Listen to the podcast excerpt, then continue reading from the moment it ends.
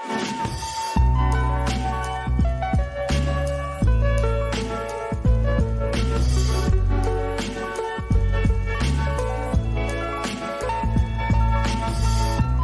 everyone, welcome back to the Jacobin Show. I'm Jen Pan. I'm here with Paul Prescott, who you may have noticed has been MIA for the last two weeks. Paul, explain yourself. Um, I'm sorry, I have a job, you know, stuff to do. but uh, last week I was at um, some of my students' uh, grad um, graduation, um, so that was nice. But um, it is good to be back. Um, and the graduation also means that your official job is over, so you That's now right. have no more excuses, at least That's for the right. summer.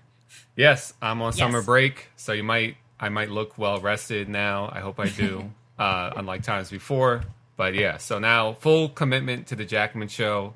I will never do anything else ever. It's only So- YouTube propaganda from here on out. That's right. Um, speaking of which, we have a great show today. Um, Matt Christman, who of course is co-host of Chapo Trap House and a friend of the show, he's been on the channel before. He will be joining us a little later to talk about why the media sucks. In a nutshell, we'll unpack that a little more when he comes on. Um, and Paul, what else is on your mind this week? Well, also will announce people should also stick around that Ernest Garrett, who is uh, president of AFSCME District Council 33, Municipal Workers in Philadelphia, will be coming on for a short little Labor Pulse segment to talk about their contract fight. So definitely stick around after uh, Matt is done. Yeah, Um, it's like a very special Labor Paul episode. It is, yeah. But you can still submit Labor Paul questions that I will answer uh, next week. So, um, but yeah, an article caught my eye, and I had to talk about it. On it was almost tailor made for the Jacobin Show, but um, The article so was written just to troll you. It was. I think it was. Um, combined all elements: education, identity, Koch brothers. So this this interesting article in the New Yorker that um, talks about this strange new alliance between Black parents who are advocating for homeschooling and the Koch-backed uh, Walton Foundation. And so there's been this sharp rise in homeschooling since the start of the pandemic, um, and it actually shows that, especially among Black families more so than white families. And I think this makes sense given you know the limits of virtual learning, why parents would might choose to be doing this at this time. And the article also goes into other reasons that um, beyond the pandemic, why Black parents might be turning to homeschooling, like uh, bad experiences in public and charter schools, um, their children being frequently punished, bullying, etc. And so it, it uh, profiles this parent, Bernita, who um, talks about the experience of homeschooling her child and how positive it's been. Um, and I think it makes sense that homeschooling could be very good for parents and children. I mean, your child gets the full undivided attention. You can tailor the curriculum to one individual very specifically, which is impossible in an under-resourced uh, public school that has like over 34 kids in the classroom. So Bernita, this parent wanted to form her own homeschooling collective, and so the problem is where she got the money from. And so in the article, as it says, um, in August 2020, Bernita applied for and won a $25,000 grant from Keri Rodrigues Group, the National Parents Union, to fund a homeschooling collective called Engage Detroit. The National Parents Union paid for the grant money grant with money from Vela Education Fund, which is backed by the Walton Family Foundation and the Charles Koch Institute. These groups advocate, quote, school choice, rerouting money and families away from traditional public schools through such means as charter schools, which are publicly funded but privately managed, and vouchers, which allow public education dollars to be put towards private school tuition. And this is kind of interesting because in the 1980s, homeschooling was championed actually mostly by white evangelicals. But recently, groups like the Homeschool Legal Defense Association, they've diversified, they've hired black and Latino consultants. And so now, these wealthy opponents of public education, like the Koch uh, brothers or brother now, um, have found, um, you know, they found another opportunity to kind of cloak their agenda in this seemingly anti-racist way. And so, you know, the point here is not to beat up on parents who are trying to make the best of their dilemma, but I think we need to point out how you have this insidious situation where the failures of school privatization are being used to justify even more privatization. And so the article also goes into um, it says I, I asked Keisha, who was another black parent who was uh, profiled, if it bothered her to accept money from the conservative libertarian Koch family, who has spent vast sums of their fortune advocating for lower taxes, deep cuts to social services, and looser environmental regulations. She says, I guess the bigger question is why don't we have enough resources so that we don't have to get money from them? It bothers me, yes, but why do they have so much money that they get to fund all of our shit? She asks. I shouldn't have to get resources from the Kochs. And in a sense, she is totally right. No one should have to get funding from the Kochs. But by doubling down on school choice, whether through charter schools or through um, homeschooling, we, move, we move farther and farther away from being able to get the funding we need to improve public education. And again, the enemy here is not parents who decide to homeschool their children, but I think we can all all agree that the vast majority of kids are not going to be homeschooled. This that's not a viable solution to the problems of our education system. But it's really an insidious example of you know institutions like the Walton Foundation, you know, and they the Gates Foundation as well. They pour all this money into charter schools into destroying public ed. They destroyed it, and then they provide money to the people who are victims of mm-hmm. this to implement their solutions. Mm-hmm. Um, and that's what's so interesting about this is because the article actually does criticize charter schools as well. And, you know, actually charter schools are known for being more strict on discipline. And a lot of times this affects black and brown students more so than public schools. And so it's like now it's like the ultimate privatized solution of just do it at home. No school at all. right. no, and our, I'm kidding. well, and I'm sure, you know, they're packaging like their own, you know, curriculum that can be sold, you know, mm-hmm. uh, to, and have these programs on their laptops. Um, so it's a really insidious situation. I, I thought we should uh, highlight it. Yeah, I, you know, 100 agree, 100% agree with what you're saying. Um, and actually, I wanted to shout out an article by Megan Erickson, who I know was on the education episode that I sadly missed. One of her earliest articles for Jacobin is called "The Case for Cinder Blocks." Uh, it's a very classic, like early Jacobin article, and it basically makes the argument that you just made against uh, homeschooling, even when it's, you know, uh, branded as anti-racist, or even when it's branded as progressive or radical or anarchist. Uh, she goes into some of the same problems that you just talked about. Right. And I also want to touch on um, the fact that this story appeared in the New Yorker and and how lots of stories like this are appearing in the media recently, right? Especially during the pandemic, and you know you have kind of this year of racial reckoning. Um, the system, uh, the public school system, has obviously been thrown into chaos. Uh, racism is on people's minds. Um, we know from polling and statistics that lots of black and brown families, you know, were more hesitant than their white counterparts to send their children back to school, obviously during the pandemic, but then, of course, compounded with some of the issues that you just mentioned. Um, and, you know, I've, I've said this to you before, actually. Like, I have come across so many articles lately, I feel like, that are very much in this vein. Um, so there was a recent one in the New York Times about uh, the rise of African Afrocentric charter schools, right? Uh, I think, you know, back to something that you just said, I think in the 90s and the 2000s, the kind of like race targeted charter school was a very no excuses, sort of militaristic, like pull up your pants. Like that was the kind of charter school that was trying to target black families, right? Um, and there seems to be a new update on that, which is like the Afrocentric charter school that's like, we're all black here. Like we tell kids to love their skin and love their hair. And, you know, we play Beyonce's formation um, this was actually in the New York Times article, by the way. So I'm not just like dropping in like I don't know, like false information or whatever.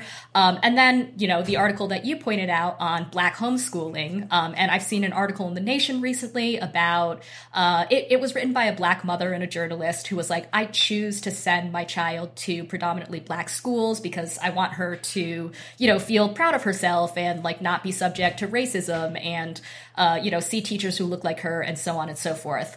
Um, and like you were saying, like, none of this is to blame the parents who are obviously just making what they feel to be the best decision for their children. Um, this is not a criticism of them in any way whatsoever. But I do think it's interesting that the media seems to be so enraptured by this type of story, right? Because on the one hand, um, as you've suggested, the the the charter school the charter bleh, the charter school model and the homeschool model really dovetail with this kind of neoliberal assault on public education. So even when it kind of has this progressive gloss, it's still unfortunately sort of uh, bolstering this ideology of the free market of privatization of you know turning away from this idea of public goods right and just to kind of drive that home further um, I don't know if you know this economist Rucker Johnson. He's over at Berkeley, um, and he basically has done like decades of research on school integration. Hmm. So he looked at you know some of the big pushes to integrate schools in the late '70s and the early '80s, and I think when we, I think think we actually don't talk a lot about integration these days. We hear a lot about segregation, right? Because Right. there's been extreme resegregation of schools. Uh, and so, you know, uh, the New York City school district, for example, is like extremely highly segregated. I'm sure Philadelphia's is too. Um, and and so so I think that oftentimes a lot of what we hear is like integration failed or like you know we still have segregation and it's true that schools are still very segregated but i think what's really interesting about rucker johnson's research is he really makes the point that school integration worked it just was stopped too early and didn't Right. go far enough right so what he did in his study is he basically followed um, like a couple different families in a study and looked at them looked at the kids from when they had attended desegregated schools to through to their adult lives. And he basically found that on almost every measure high school graduation college graduation income you know uh, uh, what else? Uh, uh, lack of contact with the criminal justice system. Black kids who had attended integrated schools did much better off later in life. I mean, I don't think that's like a huge surprise. Um, and when he talks about integration, he's like, it's not just desegregation. So it's not just putting black and white kids in proximity to each other, although, you know, that is good. But it's also because integration has to do with money, right? It has to do Right. with uh, redistribution, redistribution of resources or, or uh, gathering them or pooling them in a different way. And it also has to do with preschool. So he's saying that three, these, three, these three things, desegregation, money, and preschool, basically make a huge difference in the lives of kids. Uh, Right. And also that these effects are basically so strong that even the kids of the kids who went to desegregated schools did better in life when he followed up with them. And that should make sense too, because if the kids who went to desegregated schools, you know, obtained higher incomes, had higher levels of education, like we know from everything we know about social science that their kids are going to be doing better too. And I bring up that example because um, his solutions uh, money preschool and desegregation i think are actually very boring right like Right. they're not very spicy they're they're also the old. I mean, this is like the old civil rights movement solutions, you know. And, Right. And actually, in this article in the New Yorker, they also talk about.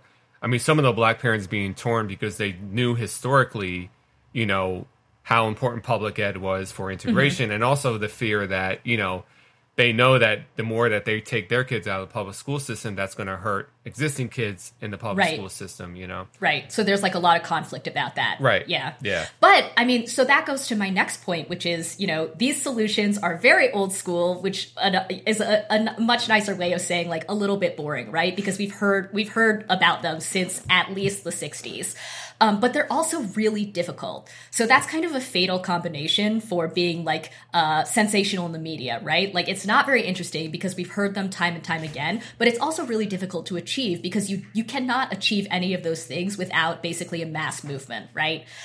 But I think, you know, part of the reason why uh, this other type of story kind of catches fire in the media uh, very quickly, and that's the type of story, uh, you know, that we were just talking about, like black homeschools, like these alternative schooling models. Um, I've also seen a lot of stories about, you know, um, uh, some of the kids who were the first to integrate public schools who are now saying like well this was actually deeply traumatic which like again is not a surprise. And like that's not on the kids. Like obviously if you are on the front lines of the integration effort Right. like that's going to be really difficult. Um, but these are kind of the opposite of the Rucker Johnson study because they're they're not boring, right? Like they're highly emotionally evocative. They seem to present a solution that's more readily available than unfortunately the like arduous and very difficult work of movement building, mass movement building. Um, and uh, you know, then there's the third factor, which is that they do, as I said before, kind of uncomfortably dovetail with the predominant neoliberal ideology. Um, and again, that's not to call the people who participate in these alternative schooling Yeah. systems neoliberal or whatever. Like that's obviously not the point. What I'm trying to look at here is why they why the media loves them. Right. And you know, a, a critical line, and I think a lot of people don't quite realize this about charter schools. I mean, they're publicly funded, so they literally are siphoning off money from the public school districts, um, and, and this helps to further stratify uh, stratify the, the districts. Not and again, not just um, you know financially, economically, but by race. You know, so it really is all part of that same story. And I mean, we have this ridiculous situation in Philly where the average age of our public school buildings are about 80 years old. I've talked about in the show Yeah. lead, mold, asbestos, leaky roofs, all that. And all these new, brand new, shiny charter school buildings are being built with public money. So literally, Right, right. public school district money is funneled for its own destruction, essentially. Mm-hmm. And I, I think, and it is kind of confusing. A lot of people don't quite realize that, and so how that, and that's why you know public school teachers unions are so adamant about charter schools. Again, it's Mm-hmm. not about blaming those parents or those kids or even those teachers. I mean, there's charter school Right. teachers that are unionizing, but overall, if you look at where the money is, who is backing them, you kind of Mm-hmm. will see what the agenda is. I, I'm just wondering, from your perspective, as obviously a union member um, and, and a public school teacher and an opponent of charter schools, have you found a good way of countering uh, the the the narrative that charter schools are better are anti-racist or like they're better for black students because public schools have failed so miserably at integration? Yeah, I mean, you know, and I think most most regular people who are not so ideologically committed to charter schools, I kind of like that parent who at the end of the article said, like, I know this sucks, like we shouldn't be getting having to get this money. Like most people I talk to, if I say like ultimately like we wouldn't need charters if we mm-hmm. adequately funded existing schools. I, I mean, honestly, for most people, you know, even if they do send their kid to a charter, it's it's from a very pragmatic basis of like, look, my neighborhood public school sucked. This seemed better. It is Yeah. a little better. So I think for most people, it resonates that we should just fund the existing schools. Um, And you know, one thing, and this might dovetail to what you might be talking about next with, um, you know, critical race theory, is that um, I think something to highlight, I'm going to be very on brand here, is highlighting the, the role that unions can play in this because, um, you know, unions, teachers unions can take the lead on like advocating for better curriculum because, um, you know, a lot of times in certain districts, teachers actually don't have much of a choice to do curriculum that might be better um, or more creative. Um, they can also take the lead on insisting on different disciplinary measures, um, you know, and things like that, or just in general. I mean, if, if we got what we wanted as teachers, which is better staffing, lower class sizes, you would see less behavioral issues and less, you know, discriminatory uh, disciplining. Um, so I think all these, these ways are ways of countering. But I do think for most people, like they understand that we can and should just fund our existing mm-hmm. institutions, and Right. then people wouldn't have to make these difficult decisions. Right. Again, it's it's just such a hard choice because if you're a parent and it's like this charter school seems like a better opportunity literally next year, whereas obviously rebuilding public schools could Right. take longer than my kid is even going to be in school. Exactly. It's it's really difficult. Yeah. Yeah. All right. Well, you said the magic words, critical race theory. so, um, so yeah, I, I just wanted to briefly touch on the ongoing critical race theory uh, brouhaha scandal that's been plaguing the media for the last several weeks. Um, actually, if any of you were watching the Jacobin show from the beginning, you might remember that for our very first episode, we had we had Vivek Chibber on, and he actually gave a really succinct and really wonderful uh, definition and uh, explanation of why critical race theory is not a Marxist plot, as Donald Trump and Tucker Carlson have uh, so frequently screeched. Uh, so if you want to watch him kind of give that rundown, um, check in our archives. It's there and it's really good, and I highly recommend it. Um, but what I want to focus on today is actually a little different from that. Um, I want to look at the media response to the critical theory, the critical race theory debate, right? Uh, because as you guys probably know, there has been a lot of ongoing discussion about critical race theory because, um, first of all, you know, Donald Trump kind of famously set off the sparks when he uh, declared that the federal government would no longer be able to um, sort of teach or, you know, do these critical race, what he called critical race theory, you know, pseudo Marxist trainings in federal offices, right? Uh, since then, a bunch of Republican state legislators have sort of followed suit and are now introducing a host of bills to ban critical race theory from being taught uh, in public schools.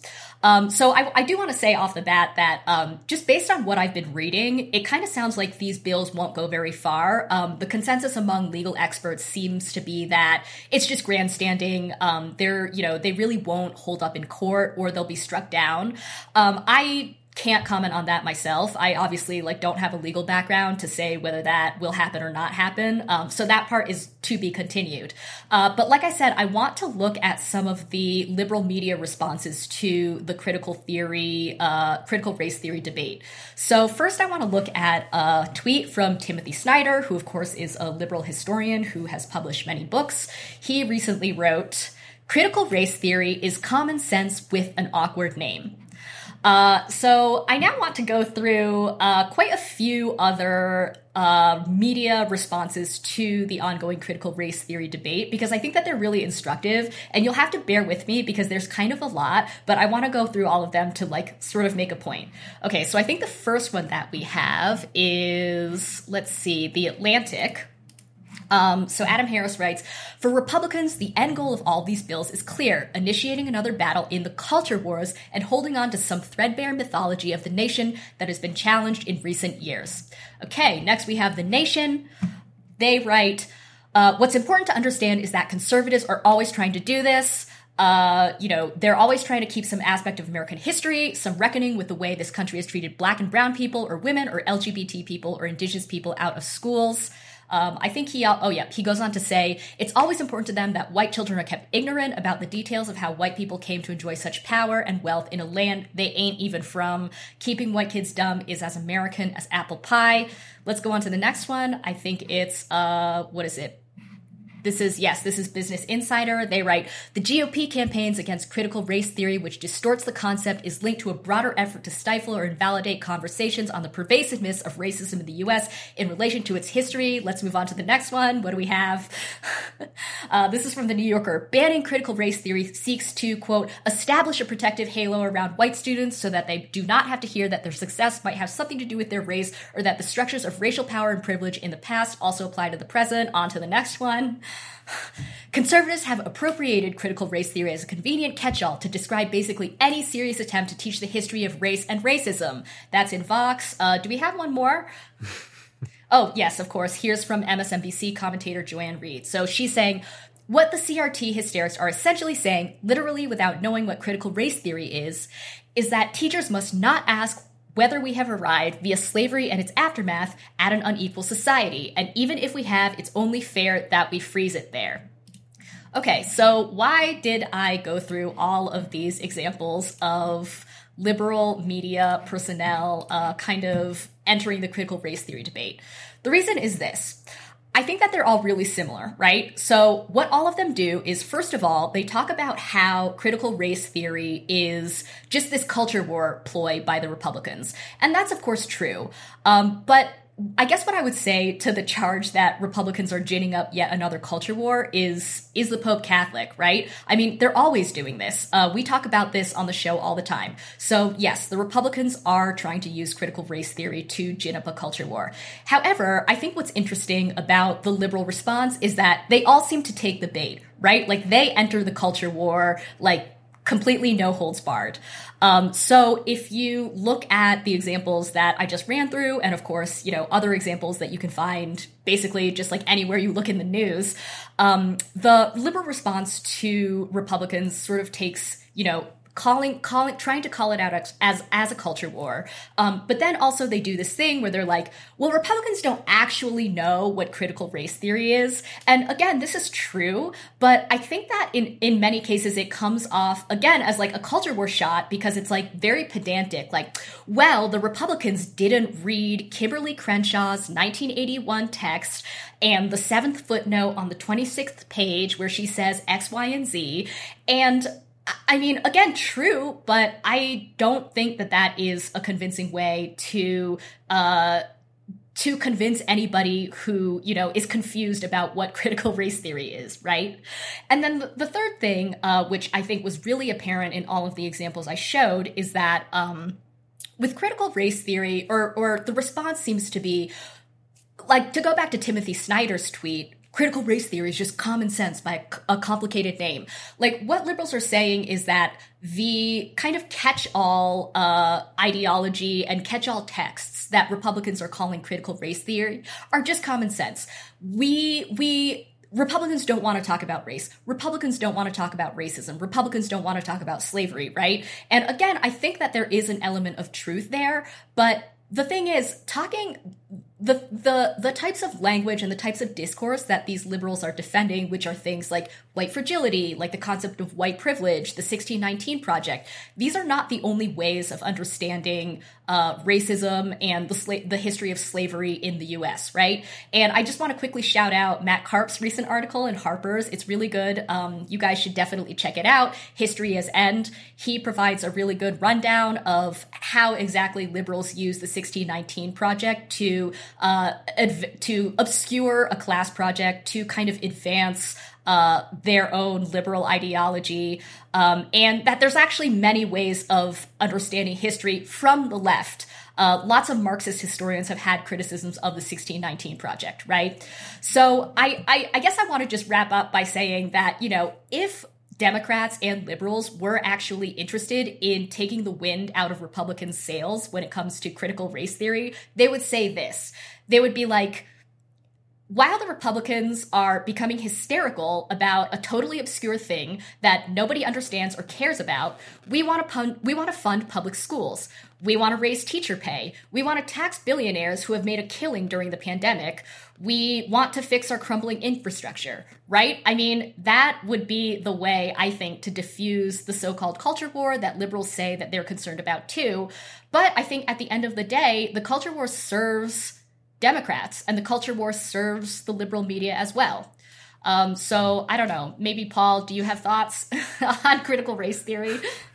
Yeah, I mean it's tricky because kind of like you alluded to, you know, when Republicans say that, are do they mean the technical academic concept or do they mean just talking about race in general? And of course, like, you know, obviously uh, teachers, especially if we're teaching history or social studies, you need to be addressing race in somehow and obviously mm-hmm. know whether it's critical race theory or not, you know, you know, Republican legislators should be controlling what teachers, you know, teach in the classroom. Right. Um, but you know, and, and I think there are in some in, in in some ways, like you know, in Pennsylvania, some of our left wing state legislators have been good about, you know, at the same time that this is going on, they're pushing for a bill to use federal stimulus money to rebuild our broken public schools. Mm-hmm. Um, and they've been able to frame this in a good way of like, look at these Republicans talking about critical race theory while we are trying to rebuild these schools. Which, right. by the way, I mean, Pennsylvania, some of the worst schools are also in these uh, poor white rural areas. Yeah. So I think that's a great reframing. But um, yeah, it, it starts to get a little tricky because you don't even know what they mean by critical race theory anymore. Mm-hmm. And it's like, as a teacher, of course, I want to oppose this because I don't want anyone controlling yeah. what I'm doing. But at the same mm-hmm. time, you know, this sort of a lot of these media outlets, for example, MSNBC, like while they're clear on this, they're not really clear about charter schools, for example. Like I think right. They, and as we know, you know, the Obama right. administration in the past have been totally fine with right. that, or at least you know, and again, there's some nuance to that discussion, but like they don't really do much to point out how that's hurting public ed in, mm-hmm. in different ways. Yeah, I mean, you know, going off what you said, I think in the case of somebody like Joy Ann Reid, like she probably doesn't want to do the things that I said that Democrats should be talking about instead of critical race theory, right? Like I think that she doesn't support Medicare for all, as far as I know, um, and uh, she, you know, has been a, a, a, staunch and vocal opponent of Bernie style politics from the very beginning. Um, so to answer my own rhetorical question of like why aren't democrats or liberals doing this? I think some of them a really enjoy being part of the culture war or like get something out of it whether that's you know uh, uh, financial or even just like internet clout or whatever. Um, but also like some of them probably don't believe in the project that i said they should be promoting instead. So there's that.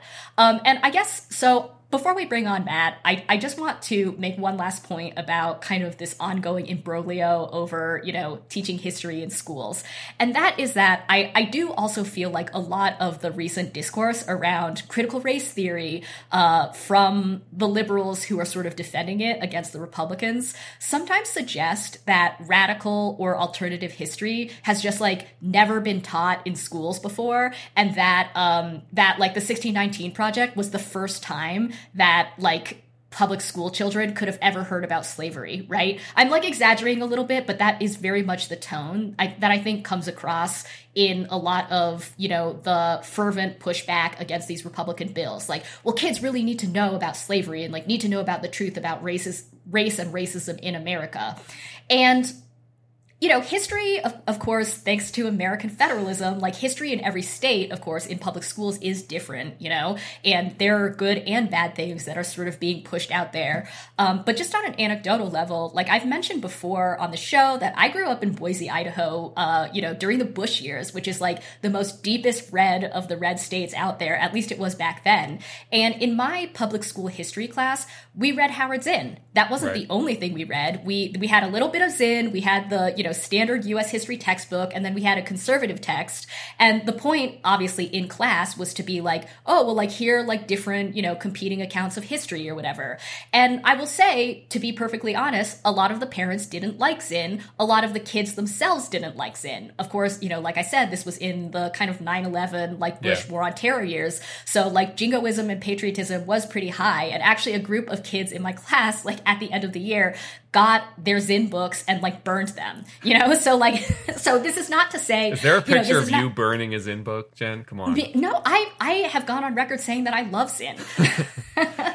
and, yeah, and you know, and I mean, this is totally anecdotal, and again, I don't mm-hmm. deny at all that I'm sure there are many places where like there are yeah. bad controls over curriculum and things are not mm-hmm. taught that should be. But mm-hmm. honestly, a, a constant reframe I hear from my students and I teach African American history as well as mm-hmm. you know some other classes, and a lot of times I'll do a general survey thing at the beginning of the year about their history classes, what they've liked in the past, and I constantly hear, especially when black students, is I'm tired of hearing about slavery, and what they mean by that is like I'm tired tired of hearing that that's the only thing right. you know in black history. Of course, right. I'm not saying I'm sure they're not saying we shouldn't learn about slavery, but right. just to kind of say that you know in certain settings, it, I think it is taught a lot, and I've actually mm-hmm. been kind of pleasantly surprised, um, at least in Philly, a lot of social studies teachers use Zinn pretty regularly. Mm-hmm, mm-hmm, and, right. you know, final point, I'll just again emphasize that, you know, teachers' unions have a big role in the curriculum. Like my union offers professional development for teachers mm-hmm. as an alternative to the really shitty ones the district does. Um, and they're generally very good, especially the social studies ones. Mm-hmm. So just don't, you know, forget the role of the teachers' unions in that yeah. as well. Yeah. Um, I was going to say, I, I know you personally are always talking to your kids about A. Philip Randolph oh, yeah. and Bayard Rustin, so like we can't we can't pretend that there's no radical history. That's right. um, That's going to be yeah. what they say instead of they're tired of hearing about slavery, they're tired of right. hearing about A. This Philip Randolph. Again? Sorry. All right. Well, I think on that note, uh, let's bring out Matt Christman. Everybody knows Matt Christman as a co-host of Chapo Trap House. He's been on the Jacobin channel multiple times before. Matt, how's it going? Good. How you doing? Pretty all right. so today today's topic, of course, uh, as you know, uh, why the media totally sucks. Um, and I, you know, was I, I got thinking about this topic because I recently came across a like big survey that Gallup and the Knight Foundation had done. I think it was last year, but they basically found that public trust in the media is lower than it's ever been, which I think will not be a surprise to anybody. Oh, actually, we're going to talk about this graph a little later. Um, but um, basically, public trust in the media is lower than it's ever been. Of course, we know that it's been declining pretty precipitously, probably since the 60s, right? But I think also if you talked to five different people, you would get five different answers about why the media sucks so bad. Um, I think the I think the ones that you hear most often are number one that there's extreme bias, right? Number two that elites control the media. Uh, I think some people say that it causes, you know, division and polarization. Um, and uh, a lot of people complain that it's just infotainment. Like it's not news anymore. It's just, you know, fluff. And I think that all of those things are true to a certain degree. And I would argue that they're all related to the class composition of the media, which I think we should get into later. But your eyes widened just now. So I want to ask you, what's the worst thing about the media today? I mean, obviously, you know, at a structural level, the worst thing about the media is that it's a capitalist enterprise. And mm-hmm. so its logics are completely dominated by capitalism. And that really is the, the wellspring of most of the really like serious dysfunctions. I mean, obviously the media has always been uh, a, a captured institution of, of capital in some way or another. But, you know, previous generations, there was enough, there's enough a system to allow for at least the illusion of people doing a job as an as, as like you know a, a craft mm-hmm. uh, that people were invested in. Uh, but now you know, yeah, the the the the taking of something that is kind of by definition a public good, you know, like a, a, a uh, the transmission of information, which you know should be as as you know removed from uh, politics and, and and economics as it can be. Mm-hmm. Uh, capitalism has now removed those those uh, uh, rails, and now it's purely being instrumentalized, which means it's purely being driven by the same logic of viewer retention that the rest of the media is dominated by, which means there can't be any other pursuit other than eyeballs. And that means every idea, every pretension of journalistic integrity is actually suborned to eyeballs. And mm-hmm. that's some, that's the thing that none of them, no one involved in it can say, which means you now have a media that's composed entirely of, uh, you know, uh, careerists and hobbyists, people who yeah. either are fully devoted to their media career as their identity uh, uh, and are lashed to the mast of it, or, or are doing it essentially as a lark and are generally comfortable scions of American wealth. Yeah, so I want to pause on that for a minute um, because I have this really amazing quote by the journalist Robert Caro. Uh, so this is this is in the New Yorker, and he was talking about his first investigative journalist job. Uh, let me pull it up here. Uh, so he's talking about his editor here at Newsday, which was the Long Island newspaper he worked for in his first job. And he writes, We were never actually sure if he, meaning the editor, had actually graduated from or even attended college, but he had a deep prejudice against graduates of prestigious universities, and during his last years at Newsday, had never hired one, let alone one from Princeton, as I was. Uh, I was hired as a joke on him while he was on vacation. He was so angry to find me there that during my first weeks on the job, he would refuse to acknowledge my presence in his city room. Um, I love that quote because he's obviously working in the 60s, right? Um, and so this yeah. is like a totally different time when, of course, you had a, mu- a much more robust kind of um, local newspaper ecosystem that could actually have non college graduates working there. And I think to me, this idea that like a newsroom would be like, we don't want a Princeton grad is like kind of amazing because you would never see that now, right? Um, oh, God. And, yeah. I was going to say, what an incredible world that must be. I know. That editor sounds cool, by the way. Um, but I also want to show now another thing from the Gallup poll that I was I was uh, referencing earlier because this is where we are at at the media today. Actually, this isn't from the Gallup poll. This is from an Intercept article that's using a study uh, that some academics did on the class composition of the media. Um, so this graph basically looks at if you can see House members, uh, millionaires, federal judges, Fortune 500 CEOs, and shows what percentage of them went to elite schools, right? So in the House, it's around 20%, uh, federal judges is 40%. But then if you look at New York Times editors and writers, which is a few bars down, 43, almost 44% went to elite schools.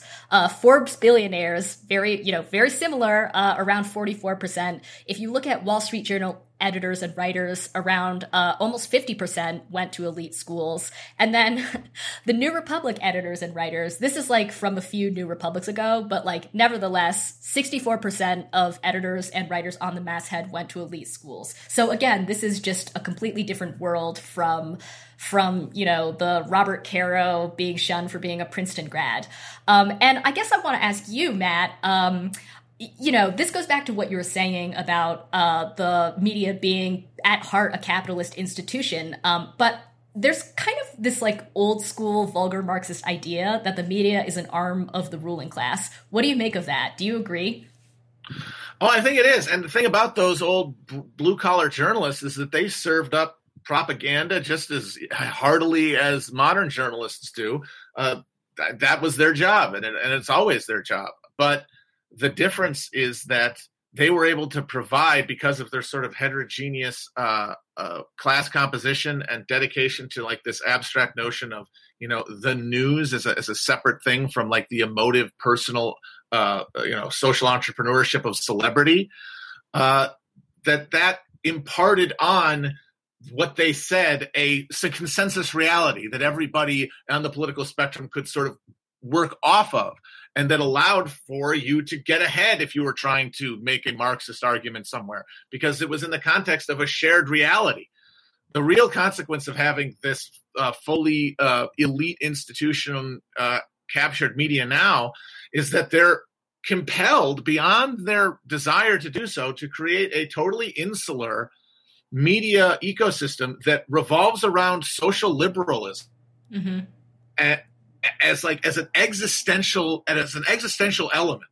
Uh, like because these people are, it's not that they went to college to learn to be a, a, a journalist. It's that they learned went to college to learn how to see themselves journalists how to incorporate journalists into their self identity and it was as uh, as a profession, as an expression of one's virtue, as a way to live in, in life, a well well remunerated, creative, fulfilling uh, job that also made you feel like a good person. And that was being in the media. And only certain people are going to ring to that dinner bell. And they are increasingly people who are wedded to expressing uh, in their uh, work a, a social liberal agenda because that's what makes them a good person and things get worse and worse they feel more and more compelled to do it but that guarantees that we broke the consensus reality which means that everything that you can muster to try to get attention is going to fall on either deaf or already converted ears and what you're saying was all is only to be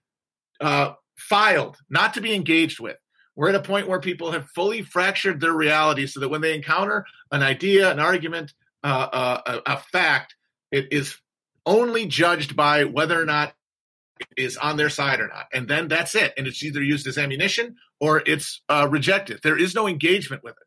And that is the real tragedy of it. And of course, it's not anyone's discrete decision to do this. Mm-hmm. It is just the end result of the media being fully capitalized.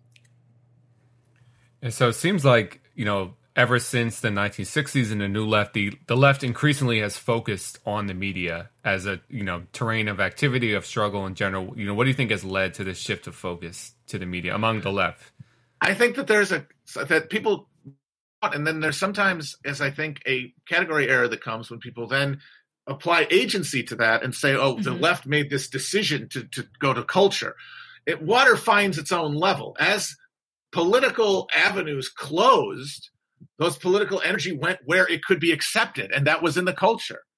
Okay, you're not going to overthrow the government, but you could get a job uh, with the African American Studies Department at City College. You can get a job writing for a TV show. You can get a job being an educator. And then, with the other areas foreclosed, with no profitable uh, uh, effort to be done that'll do anything other than get you uh, chased around by the FBI, why wouldn't you do that? And so then the, the, the, the, center of gravity moved away from the, the fight because the fight had been lost in a way that nobody really recognized at the time. By the end of the 70s, the, the political fight of the working class as, as, a, as an element of America's political uh, and social reality foreclosed. Its ability to be a counter hegemonic force was foreclosed. But we're still around. We still have to fucking live. And we live in a world then where the uh, the motor of, of class conflict has been detached from our social conceptions of things like class and are only reproduced by a culture that is generated in elite institutions. I uh, I want to follow that up by asking you your thoughts on uh, I guess what I'll call the alternative media, which I know sounds super 90s, but I just can't figure out like what else to call it. And I, I'm asking because all of us on screen basically work in it to some degree, right? Because I'm thinking here of like YouTube shows, obviously, uh, podcasts, obviously. I know there's been a lot of discussion and scandal over the rise of Substack and newsletters. Um, and I want to pause and like talk about the mainstream media's react or the traditional media's reaction to these kinds of like different or independent or alternative forms of media. Because in my opinion or at least from what i've seen it sort of takes two forms right? So the first is extreme hostility. So you know that's why there was this big scandal over the rise of substack and like people's newsletters or whatever as far as i could tell. Um, your own show chapo i think has uh, more than once been kind of on the receiving end of some sort of media ire about about how you are like espousing some sort of reactionary ideas. Um, actually, the favorite, my favorite thing, my favorite criticism of Chapo is that it's somehow a scam, as though like your subscribers are signing up for like they're like directly paying for like the revolution or something, but instead yeah, they just got like a I joke. I was paying for like a podcast. I thought it was like an Ethiopian princess or something Matt was trying to right. save. Yeah. That's what I yeah, and like I, I just like got this audio file. Like Felix is making jokes. I don't know. Yeah, so that's my favorite one. But anyway, the point being that like there seems to be on one hand this kind of intense hostility, which I think at least part of is sort of the traditional media. Uh, uh, expressing some kind of anxiety about losing a little bit of its gatekeeper status, right? Um, so there's that. But then I think there's actually uh, what's maybe a more interesting phenomenon, which is that the traditional media, as its viewership is steadily declining, now has to compete with things like YouTube channels. And I'm not, don't worry, I'm not talking about this one, but I'm thinking of like Krystal Ball and Saagar and Enjeti's new channel, which has hundreds of thousands of subscribers already, or like Kyle Kulinski, or like even like Michael Brooks's show when he was he was on, you know, or like the Young Turks or something. All of these alternative media networks have way bigger audiences than like Harper's Magazine or like, you know, the New Republic or The Nation. Um, and yet the traditional media outlets uh, either don't acknowledge, it's not that they don't acknowledge them, they don't know about them. I mean, when I worked at the New Republic, uh, you know, nobody knew about Kyle Kulinski, had barely heard of the Young Turks, you know, did not have any idea of this kind of alternative media network and like at the same time, like if you were just to compare views, like those other channels are doing way, way better. So I'm wondering what you make of that weird division or like the mainstream media response to the rise of alternative media. And then maybe a follow up question to that is like, what can the role of alternative alternative media be other than a, a thorn in the side of traditional media? Uh, I think that's always going to be what it mostly is. It's it's yeah. a way to afflict the comfortable among the media class because you aren't accountable to anybody. I mean, that is the fundamental source of the ire uh, towards alternative media is that you can't get anybody fired, which is the, the signal piece of social discipline in market, right? And that's what these people live in. Like that, that they they've now created a free market. Everyone within it thinks there's some sort of communist or socialist or or uh, FDR liberal, but reality they are living in the actual cutthroat knife edge of capitalism within uh, of uh, the me- like the media uh, class. Like they actually are fighting tooth and nail at the end of this thing because the media pie is shrinking. Uh, and they're all and they're all fighting to the death, but they think they're doing it on the on on behalf of you know the the, the human race when are really doing it for their own advancement, but they have confused the two. Uh, so you know that's uh, that's the main thing that they don't like about uh, the alternative media is because they aren't subject to their disciplinary regime, and so they get to say things that they would like to say maybe or they don't want to hear, and so they are just resentful. But at the same time, you know, uh, it really does highlight that. Yeah, as you say, there's much more viewership on a lot of these alternative things, but it doesn't really move the needle in mm. in the traditional space. And it certainly isn't anything being consumed by the most politically consequential people in this country, uh, older voters, for example. Uh, they are absolutely disengaged with this, and the most uh, alienated uh, subjects of capitalism in America, who might be the the uh, clay, the, the the the forming soil of like a new uh, like radical political counter mobilization of this country, they're not paying attention to it either. It really is still, it's the same class of media consumer who really just wants to hear what they want to hear. Uh, and that is kind of the trap that we all get caught into is, is that at a certain point, you are acting uh, as like a, as a therapist for people in the sense that they're going to pay for what they want to hear. Yeah. And so that ends up being the division within it. Not you're not being uh, uh ordered around by uh, you know, a, an editor or by a board, advertisers, but you are at a certain level, some way, either conscious or unconscious, being controlled by what your audience share is. And that's going to be determined less by your ability to persuade people than of your uh, attractiveness to them as a consumer object. And so that really does mean that our our ability to extend beyond an echo chamber and sort of reinforce existing patterns is minimal.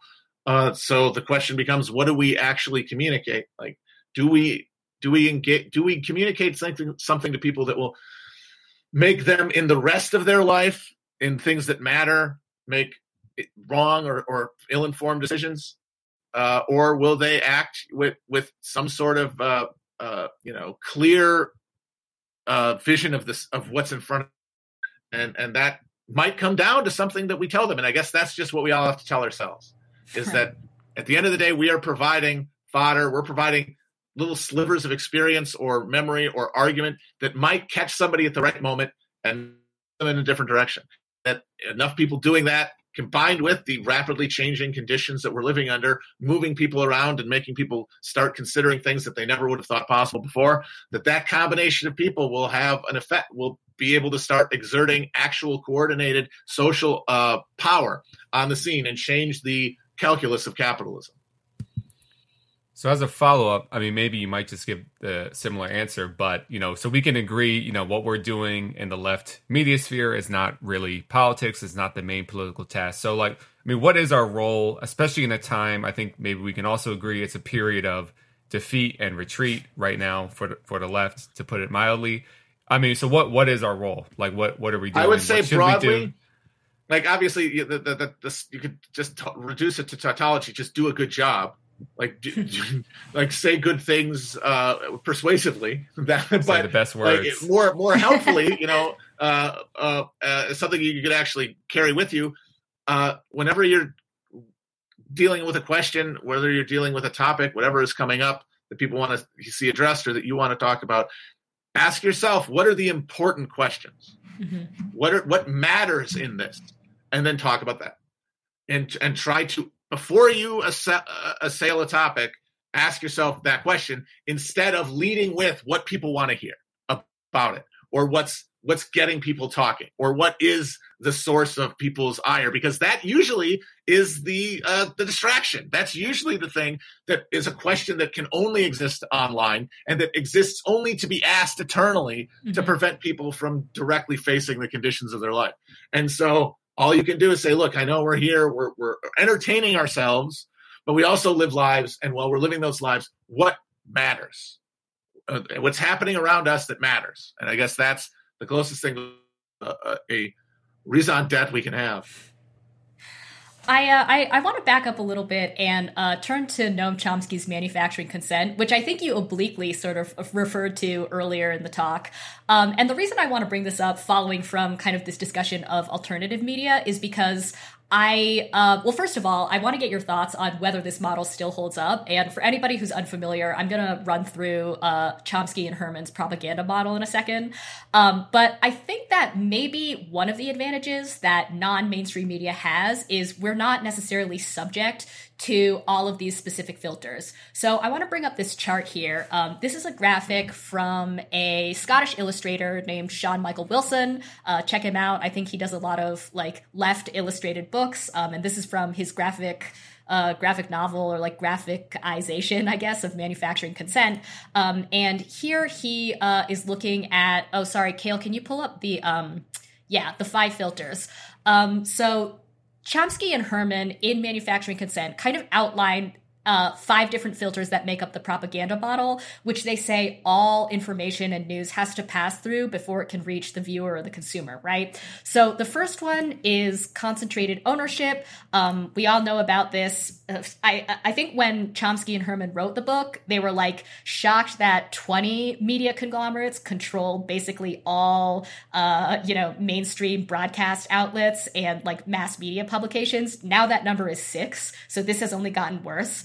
Um, the second filter is advertising as the primary source of the uh, primary income source of the mass media. We all know this is a problem because, of course, advertisers can choose to pull their funding and pull their ads if they don't like uh, a channel or an outlet's content or if they disagree with something that outlet has said. But I think that they also exert a more soft power in that, you know, if outlets and publications see that one type of content is more advertiser friendly eh, or more profitable than another, they're going to be more incentivized to run that, right?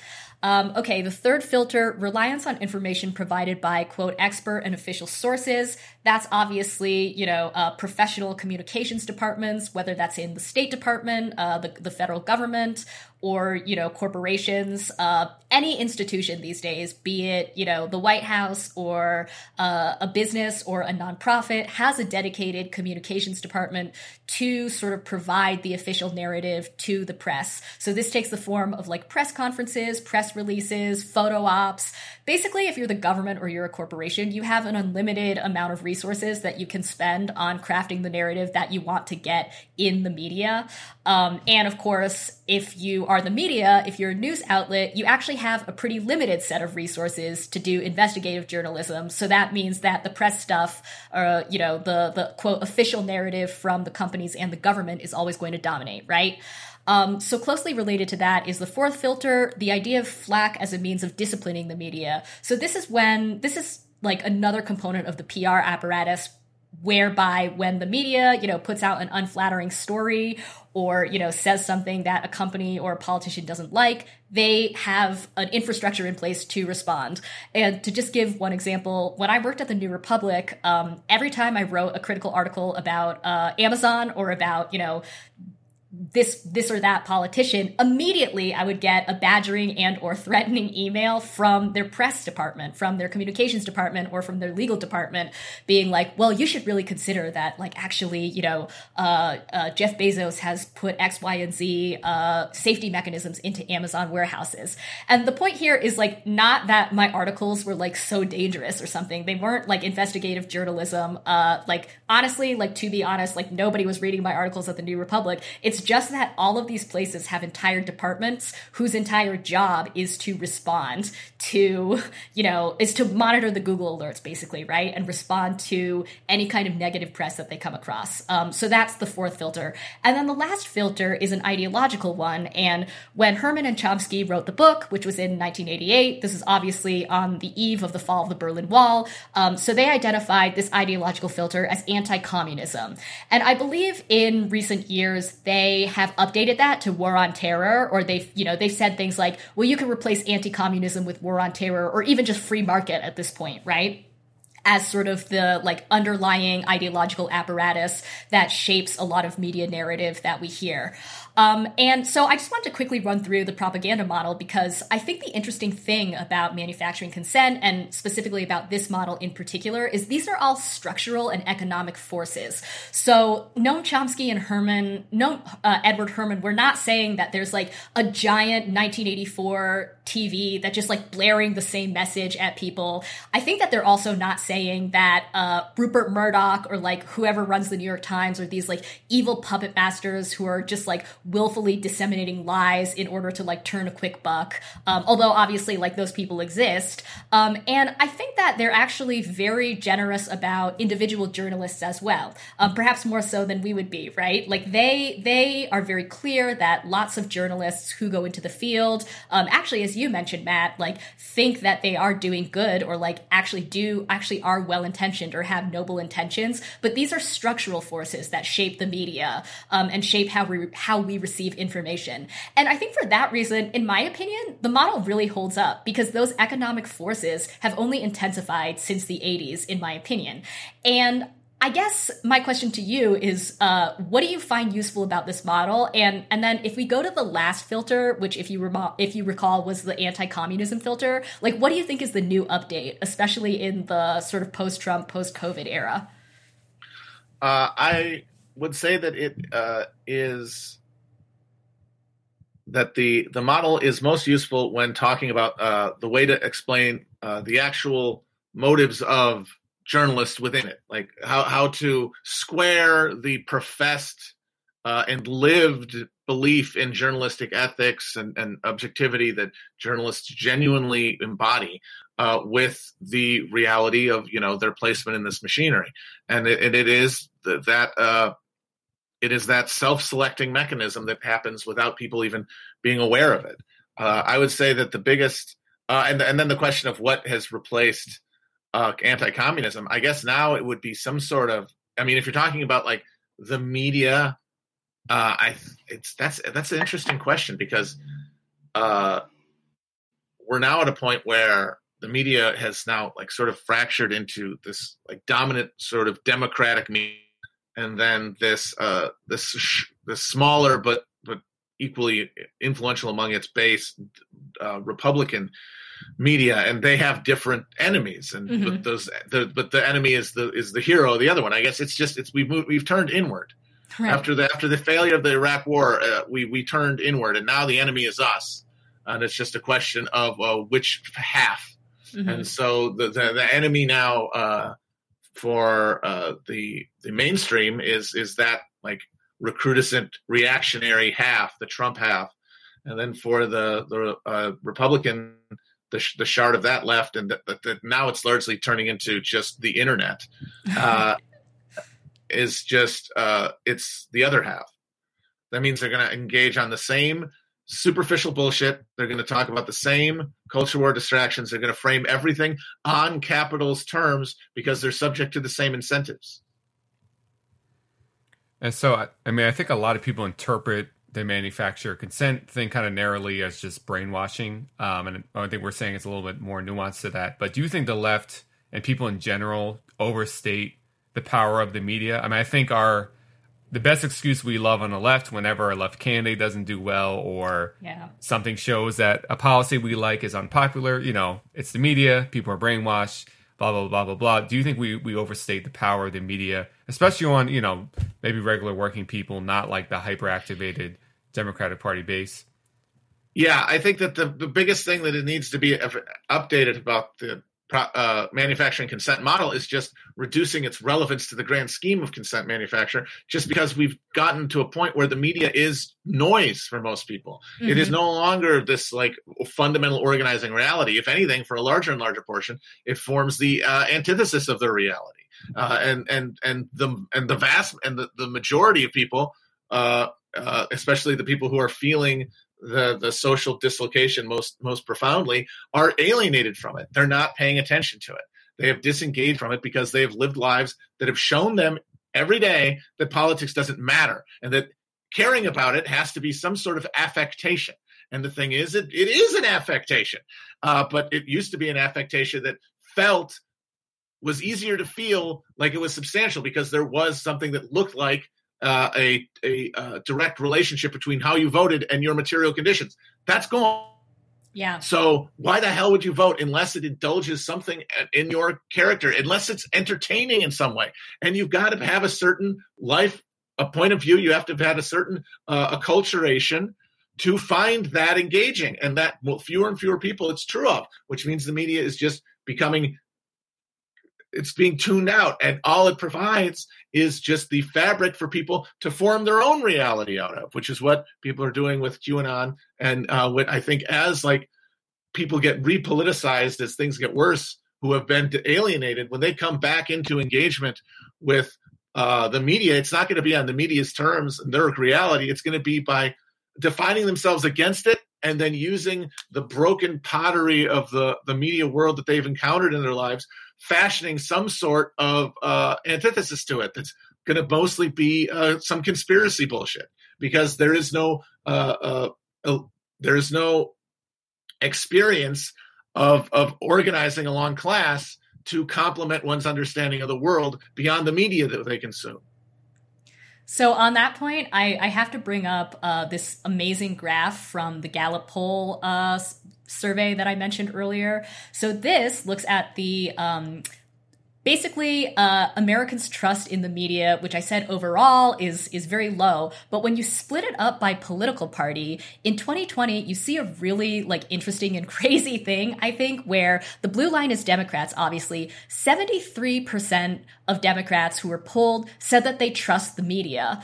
Only 10% of Republicans, which is the red line below there, said that they trust the media. And then the gray line in the mid- middle, 36% is independents. Um, and I, and I think that's really wild. And actually, when I was looking at it, Matt, I thought about uh, a distinction you've made, I think a couple times of the, of the difference between the party of don't be a pussy and the party of don't be an asshole. So if you, I mean, I think that probably a lot of viewers are like familiar with that distinction, but maybe lay that out again and like tell us what you make of that that media chart. Well, one when the the uh, class engine got taken out of politics in the seventies yeah. and was replaced by a purely uh, effective politics that is detached from uh, meaningful conditions, that meant that people wherever they found themselves in the social strata were going to uh, find themselves uh, more and more compelled to uh, assert their identity through their politics, and that means that if you are somebody who uh, is part of the media who had a certain experience of life and was acculturated to certain values, your commitment to the social liberal agenda, broadly spoken, is going to become more and more central to yourself and to the stuff that you put out. Which means that since that's the only real terrain of battle, the thing that defines the Democrats and Republicans, the Republican half of the of the uh, viewership is going to over time notice that uh, and become more and more alienated from the center of uh, what's supposed to be the mainstream agreed upon reality. They're going to define it par- as along partisan lines in a way that they didn't used to, uh, and that only gets more uh, extended over time. And that means that there is a pressure on the other side among liberals to grab more and more onto the Democrat or onto the media and to invest more and more idea of the media as like part of their side, basically, which means that all the effort put into making the media say the right things and to be inclusive is literally designed only to backfire and increase reaction to it because you're not persuading anybody at this point. You're not mm-hmm. offering a neutral arbitration of issues. You're only offering grist for a mill that is a sterile cultural conflict between the two parties that defines politics by either entrancing people or alienating them, but not by arranging them along class lines in any way. All right. Well, Matt, uh, it's been great having you on. This is the last question for you, I promise. We're going to let you go after this. But speaking of the media, do you have any alternative media sources, podcasts, whatever, to recommend people? Uh, I mostly just scroll my Twitter feed. I gotta say, uh, I don't, I, I don't, I don't like to uh, I mean, I, I obviously I, I, got the Jacobin. You know, you, you, I click on you guys. Oh, look at that! Get some articles going. All right. Well, you heard it here first from Matt right. Christman. Subscribe. All media Jacobin. bad except Jacobin. Wow. Jacobin good. Yes, of course. everybody on my yeah, everybody, all all the all the all the buddies get together. Do some good media. Good work. All right. Thank you, Matt. That was all great. Right. Bye bye. Talk to you soon. see you, Matt. All right. All right. Uh, that was very fun. Um, we are going to pivot now to our other guest. Um, we so. Of course, as you guys know, this is usually the time when we would have Paul Aber, uh, answer some labor questions. Uh, but today we have a very special guest. He is Ernest Garrett, uh, the president of the American Federation of State, County, and Municipal Employees, District Council, District Council 33, which represents public workers in Philly. Um, as far as I understand it, the union has a big contract fight coming up, and you all held a big rally earlier this week. Uh, so I'm going to turn it over to you and Paul to kind of get into the specifics of that. How's it going, Ernest? Hey, how are you, Paul? Good. Um, so I want to start maybe for our listeners. Can you tell um, listeners, you know, what kind of workers does your union represent, and also, you know, what has the experience been like since uh, COVID nineteen for your workers? So we re- we uh, represent a wide range of workers, all the way from water department employees to sanitation workers to um, custodial workers at the airport, um, coroner's office, a wide range of workers, all all um, all of the uh, blue collar workers and for the city. Mm-hmm. And what's it been like? I mean, since COVID nineteen uh, for, for these workers. Uh, it's been rough. It's been real rough. I mean, uh, you know, um, we don't have the luxury to work from home. Right. We we have, uh, you know, no one truly understood exactly the extent of how to protect yourself while working uh, through a pandemic. So um, you can't, you know, you can't social distance inside of a trash truck that's only five feet wide. Um, many of these guys recycled COVID over and over because there were uh, no way to social distance. Um, we have uh, city workers. You know, a lot of people think that the water department is just individuals that turn water on and turn water off. We have guys that have to go 40 feet down into a sewer inside uh, uh, uh that's that's filled with human waste mm. and aerosolized fecal matter which COVID is contract carried through, and with very little protection, but a facial mask, and it's one way in and it's one way out. And so uh, these guys were very afraid because they didn't. There was no studies done. There was no time to see if people were going to contract COVID through aerosolized fecal matter. Mm-hmm. Um, at our coroner's office, you know, you don't. Dead persons don't talk, so they don't come in saying whether or not they have the COVID virus or not. Uh, it's been been very rough. Yeah, our healthcare workers, our airport workers. I mean, you name it. We have. There's no other employer that has dealt dealt with COVID nineteen in a manner in which we have. I myself contracted COVID nineteen and stayed in the hospital for 14 days. You know, right? 90 percent of my lungs were uh, filled with ammonia. So I'm, you know, it's been rough. It's mm. been really rough. And you know what you said, it kind of reminded me of something I wasn't planning to ask, but even before COVID, COVID, like take sanitation workers, I think they've been ranked. They've always been ranked one of the most dangerous jobs you could have. Even, I mean, more so than a police uh, police officer. I mean, besides COVID, could you talk about like a job like sanitation? What are what are the daily dangers that they face on the job?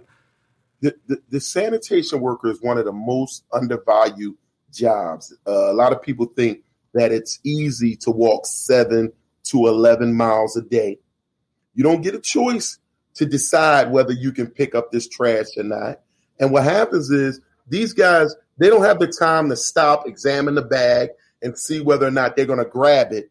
So often, especially with the with the rise of opioid addiction in this city, they grabbing bags and and and and flinging them bags and being mm. pricked and poked by by needles. Right. You know, and then they have to go through baseline testing with and wait to make sure that they haven't contracted another virus that that that will uh, surely end your life.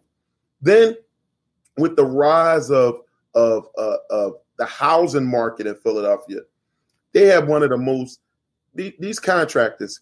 There should be something filed in the city to stop contractors from using the the empty buckets as as waste mm. dispenser. Right. So when these trash guys go and they grab this trash and they put it into the hopper and they compact it, these buckets explode. Uh. They now have a name for them. They call them South Philly bombs. you, you, know, right. and, and, we have thousands of pictures where they explode and you have human feces all over the hopper. Mm. But when they explode and they get aerosolized, you know what I mean? You're now again at risk. Right. You know, the, the sanitation worker, I I would ask anyone if you think that's a easy job, try it. Right. Try walking in 90 degree heat behind some of the most vile smell you could think of and and continue to to to uh, service the citizens of Philadelphia with a smile on your face. Very difficult. Right. And just imagine, I mean, two weeks without sanitation workers, let alone a month, two months, you know, what would happen to the city. Um, so absolutely. Yeah. So you all have a contract expiring. Um, so you you I think starting negotiations or have been in negotiations. Um, can you kind of just talk about how how are they going? What are some of the main demands that you are looking for out of this contract? Well, our, our contract ends the end of this month. Um, we haven't sat down with the city yet. Um, I, my position is clear with the city. Uh, I will not accept anything other than uh, equality equitable treatment for these men and women. Uh, I believe that's the reason why they put me in this position. And they didn't put me in this position to spin the wheel on a merry-go-round and, and let it stop where it stopped and take that as mm. this it. I mean, m- these men and women have worked through a pandemic willingly. Right. You know, when they could have took the short route, like so many people, and said, you know what, go ahead and lay me off. I'll go take that check over there. It's safer. I don't have to worry about the pandemic. I could be in the comforts of my home, and I can add to that trash that that these men got to go pick up. Mm-hmm. But they came to work, and they and and with with the fears of taking this deadly disease onto their family, they continued to march on. So I've told the city we have to straighten out some. You know, District Council 33. We have been treated, and and and and I believe we have been treated worse than human. Hmm over the last 20 years. So we're asking for equitable treatment. an increase in health and welfare, we we, we shouldn't be we should be treated as the city's most valuable asset. Right. But we're not. Mm-hmm. So um, I'm waiting for them to get back to me. Uh, time is ticking, and uh, it's a new it's a new rider on this horse. Right. That's right. I understand that. Well, they will soon. If, if they don't know now, they, they'll know soon. Um, You- oh, go ahead. No. I was just going to tell you, Paul. I have nothing to lose, Right. and I'm doing all this for them young guys like me that that you know men and women decide you know this is the line of work I want to be in. You know, you, no one is forced to throw trash. It's it's a commitment that one makes to say, you know, I'm a proud sanitation worker. It's the heritage behind being a sanitation worker, especially for Black people in this country hmm when when they make a commitment, they also make a commitment to that I want to be able to raise my family. Right. I want to be able to send my sons to school. I'll do this today so my sons don't have to do this tomorrow. That they could go on to get higher education and be doctors and lawyers and things of that nature. So it's a commitment that these men and women make to do these jobs, you know, for for very little pay. Right. And I think the city should honor that and respect that and treat their most valued asset as something special and not something that you scraped off the bottom of your shoe. Right.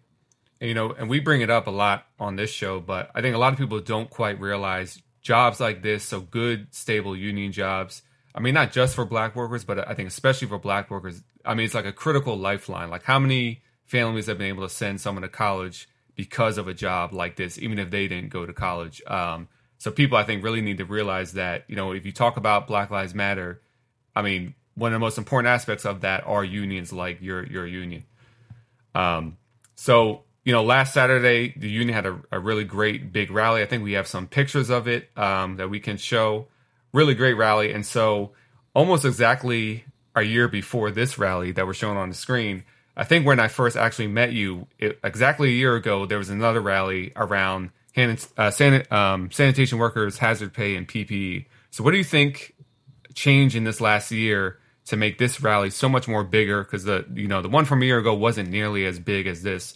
So, what changed in the last year do you think to make the membership you know more unified and um, you know participate more, make this rally bigger? Well, I always say I'm a I'm an in the face type of guy.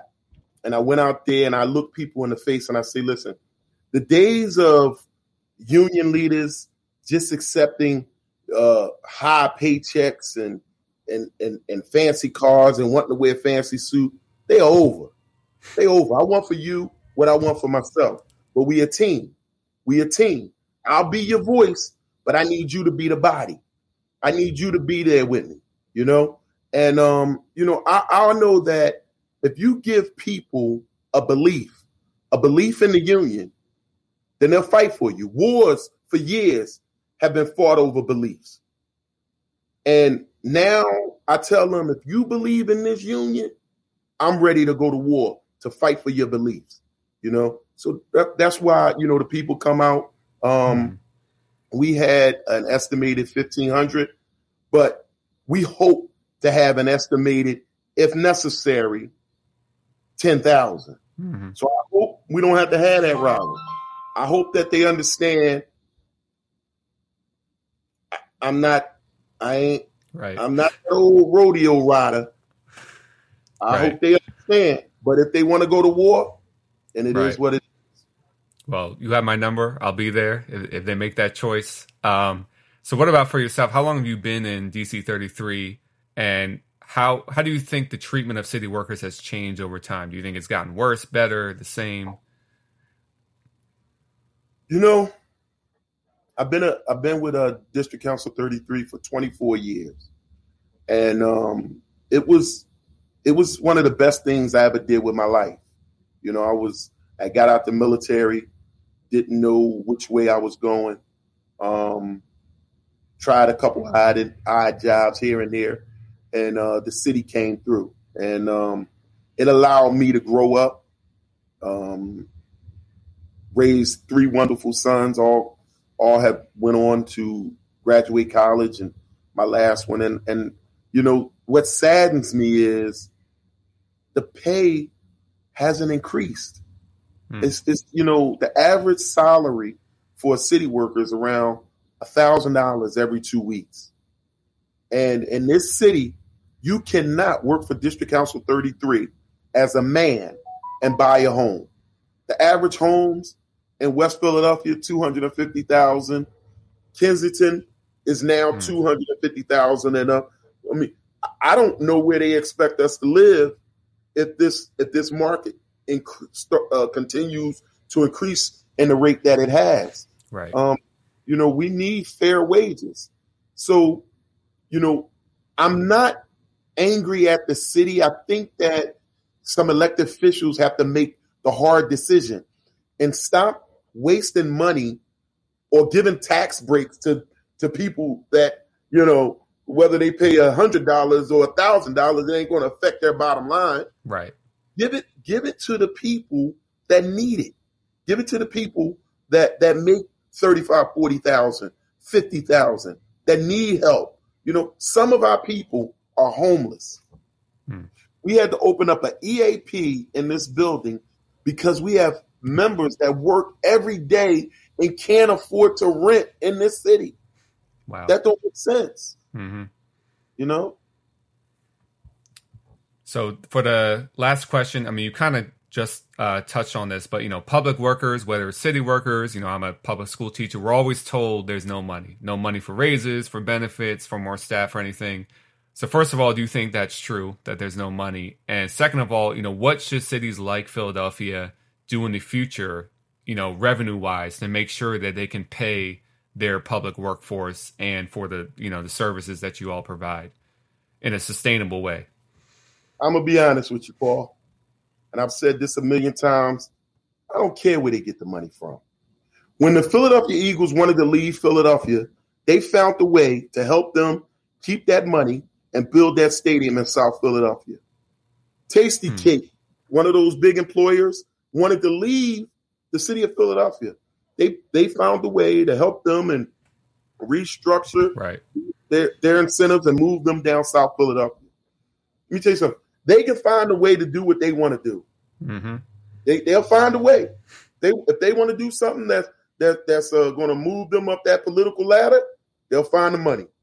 tell you something. These men and women find a way to get up every day and come to work. The school teachers.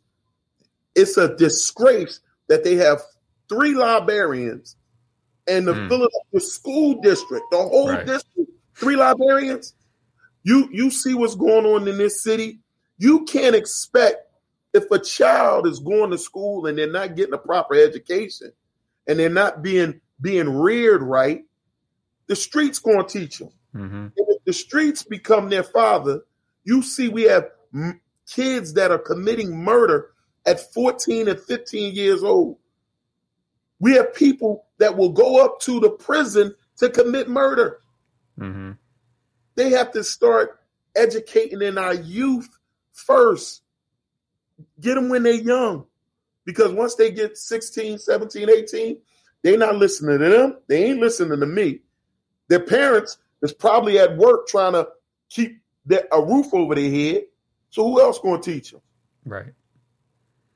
You know, I always say to people, I mean, because what you just point out is kind of the crisis we're facing. And I always point out, you know, take the average youth in Philadelphia. So they're not funding the schools right.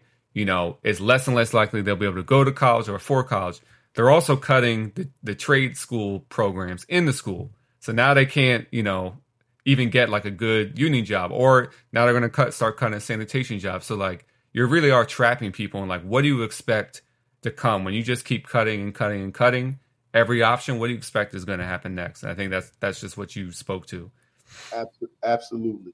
Absolutely. I think the city would be better served if they stop fighting the unions and and align themselves with the unions and see that you know our goal is to make sure everyone is treated equal. You know, we don't want to bankrupt the city. We mm-hmm. just want to make sure that their workforce is is staffed properly, that teachers are equipped with the tools that they need, that sanitation workers can can work Monday through Friday and on the weekends take their kids to play baseball. So if you if you got time to spend with your kids, my mother used to always say, idle uh, idle mind is a devil's workshop. She said, you, you know, kid ain't got nothing on his mind. He gonna start doing some foolishness. Mm-hmm.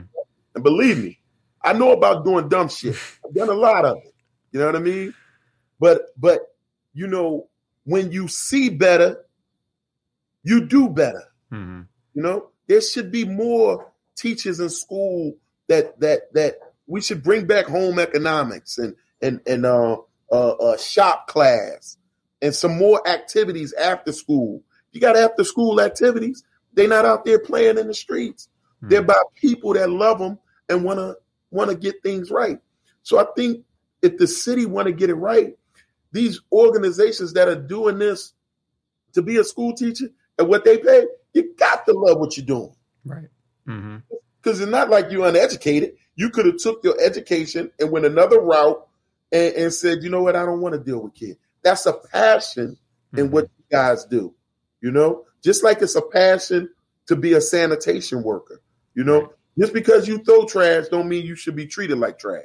Mm-hmm. You know, it's a passion to say I'm going to put on these coveralls and grind, go 60 feet down in the sewer to unclog a, a, a, a sewer that's filled with everything, rats and everything, and it ain't nothing. You got to just sit there and let them rats run by your head. It take a strong individual to do something like that. So I think if the city ever want to, you know, change what's going on across this country, they need to stop fighting the unions and get in line with the unions. Hmm.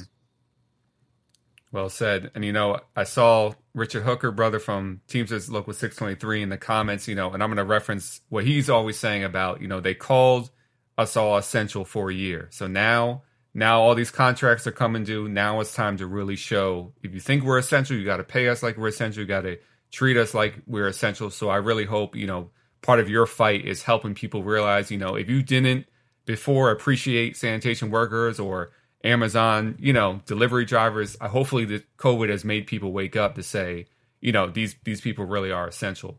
Um, so thank you so much for coming on, and thank you for your fight. You know, I'll I'll, I'll be with you. Just hit me up when the next rally. Um, and so thanks for coming on, President Garrett. Absolutely. I appreciate you guys. And uh, I'm going to make sure I'm a new fan of the, the Yeah. COVID show. You know what I mean? Um, Like and subscribe. You know. you know, you heard it from my- Ernest and we and, and we love to uh, have you back on. You know, in the future. I mean, as things develop, you know, we we want to feature you know union leaders and union members.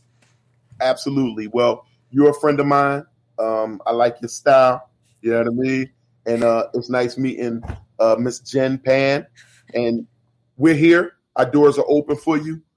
Anything we can do for you in your cause for justice and equality for working people, let us know. Thank you, President Garrett. All right, brother. Thanks. Bye. There you That was a great talk. I always love Yeah. having a union man on, obviously. Um, and I just want to point out something uh, about the rally pictures, which were amazing. Uh, so, shout out to whoever took those photos. If on some off chance you happen to be watching, they're amazing. uh, but I noticed somebody was holding the classic "I am a man" Right. sign. Um, and I love that. And I think that, you know, probably lots of Jacobin viewers know this, uh, but that sign came from the Memphis sanitation strike. And I think, you know, that has kind of been lost in the general public. Uh, I think it's, you know, I think everybody knows it's connected to the civil rights movement. Um, but I think that sometimes people think it's just a kind of like generalized expression of dignity, which it is, of course, but it's also part of a sanitation strike. Uh, so Right. just just to go back to what President Garrett was saying about uh, you know uh, the dignity of sanitation workers and, and what a tough job it is, and, um, uh, you know how it how it's often overlooked, and it's essential. Right. And that strike, I mean, they were, of course, fighting over wages, benefits, but Yeah. one of the things that triggered it was that two workers were killed in a trash truck, you know, and that Mm-hmm. kind of really galvanized the struggle. But um, yeah, Ernest is great. I mean, with these union people, you see why they're elected, you know. I would vote for Ernest. I would vote for Richard. So, Same, you know, same. You, you can see why, you know, they're where they are. Yeah. So so Richard's here in the chat. Hey, Richard. Yep. You know, we're going to have to bring him back on soon. You know, Yeah. it's going to be a fun summer. He's, There's a he's of. supposed to be gearing up for his presidential campaign, of course. So Right. he shouldn't be wasting time in the. Jacobin chat. But good good to see you. He's probably asking for some donations in the chat, you know, getting his uh, war chest built up. But Yeah. I heard, I don't know, Ernie might be his, Ernest Garrett might be his uh, running mate. So, There you go. I I mean, I'd vote that ticket for sure. All right. Um, well, I that was a great show. Um, loved having Matt on. You know, he's he's a he's he's a great commentator as always. Um, he of course also recommended that you all get a subscription to Jacobin. So take it from Matt Christman, uh, Ernest Garrett. Uh, good luck in the upcoming contract negotiations and any future rallies. Uh, we we definitely will be following that. Paul, any last any last uh, labor Paul comments or? Well, um, there's still time again. Submit questions. I will try to answer uh, more next time. And again, keep a you know lookout. There's a lot of contracts that are expiring in general. Um, so you know any way you can go out to support a local union picket, uh, do so. I think this summer is going to be full of a lot of labor action. I hope. Likewise. Um, and I also want to point out, actually, that uh, next week's show I think is going to be great. We're having Cedric Johnson on. Um, you guys right. probably all know and love him. Uh, if not, go check out his work in Jacobin and Nonsite and elsewhere. Um, that's going to be a really good talk. So I guess on that note, um, thanks for watching, and we will see you next week. Right. Good night, everyone. Go Sixers.